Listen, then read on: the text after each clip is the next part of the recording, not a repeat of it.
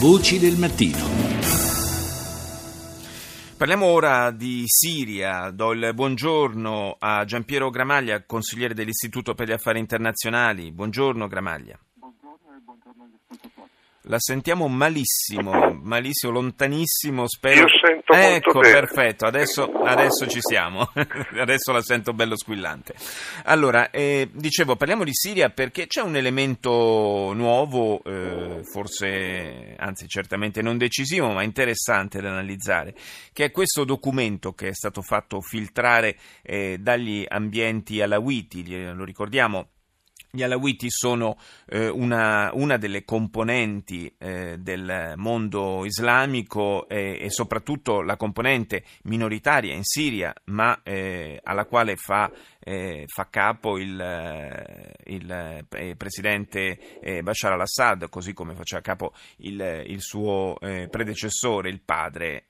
dunque, un documento, dicevamo, che si muove su più fronti, sia quello politico sia quello religioso. Partiamo da quello politico e, quello politico è interessante perché eh, in qualche modo prefigura la possibilità eh, di una pacificazione che parta dal superamento del, eh, del, regime di Assad e dal superamento anche eh, del potere detenuto da questa minoranza all'interno eh, della Siria. Secondo lei, Gramaglia, qual è, quale può essere il peso di questa presa di posizione?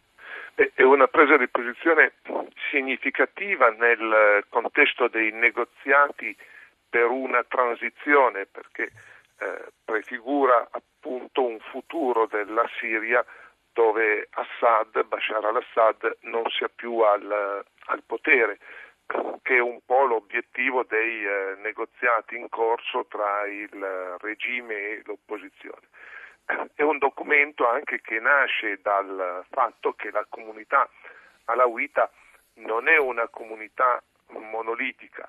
Eh, Bashar al-Assad basa il suo potere su una fetta consistente di questa comunità e su un'alleanza con eh, altri gruppi e famiglie siriane, ma all'interno appunto della comunità alawita c'è una sorta di opposizione, anzi c'è un'opposizione, chiamiamola intellettuale, chiamiamola più eh, libertaria, più aperta al concetto di eh, democrazia, pari opportunità, cittadinanza, sono alcuni dei criteri eh, ripresi nel documento di, eh, pervenuto alla stampa occidentale. Eh, questi, questi minoranza è già attiva nel paese, è già parte della eh, della pressione perché eh, Assad se ne vada e quindi è uscita adesso allo scoperto segnalando una crepa in quello che è il, il gruppo, il 20% della comunità alawita nel paese che rappresenta appunto la base eh, religiosa e etnica del potere del, del regime.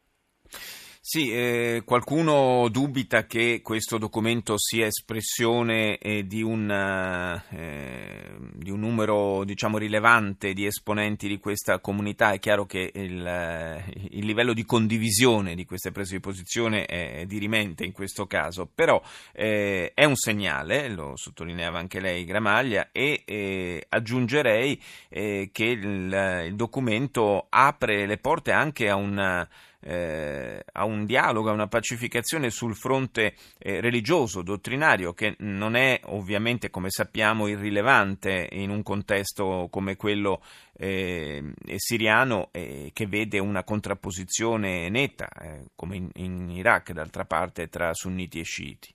Sì, questo aspetto religioso che, eh, che giustamente eh, viene evocato è anche quello che fa pensare a un uh, gruppo di intellettuali e di, di, uh, di, di, leader della comunità alawita relativamente ristretto, anche questo va bene, è, è bene sottolinearlo perché si tratta di una visione come dire, evolutiva della società siriana che non è percepita come visione di maggioranza almeno eh, finora. Eh, un, gli alawiti rischiano la, eh, pressione religiosa un, nell'attuale contesto eh, siriano perché eh, sono considerati dai sunniti una uh, sorta di uh, eresia del, sì. del, dell'Islam e, e, quindi senz'altro sono in contrasto con, uh, con loro.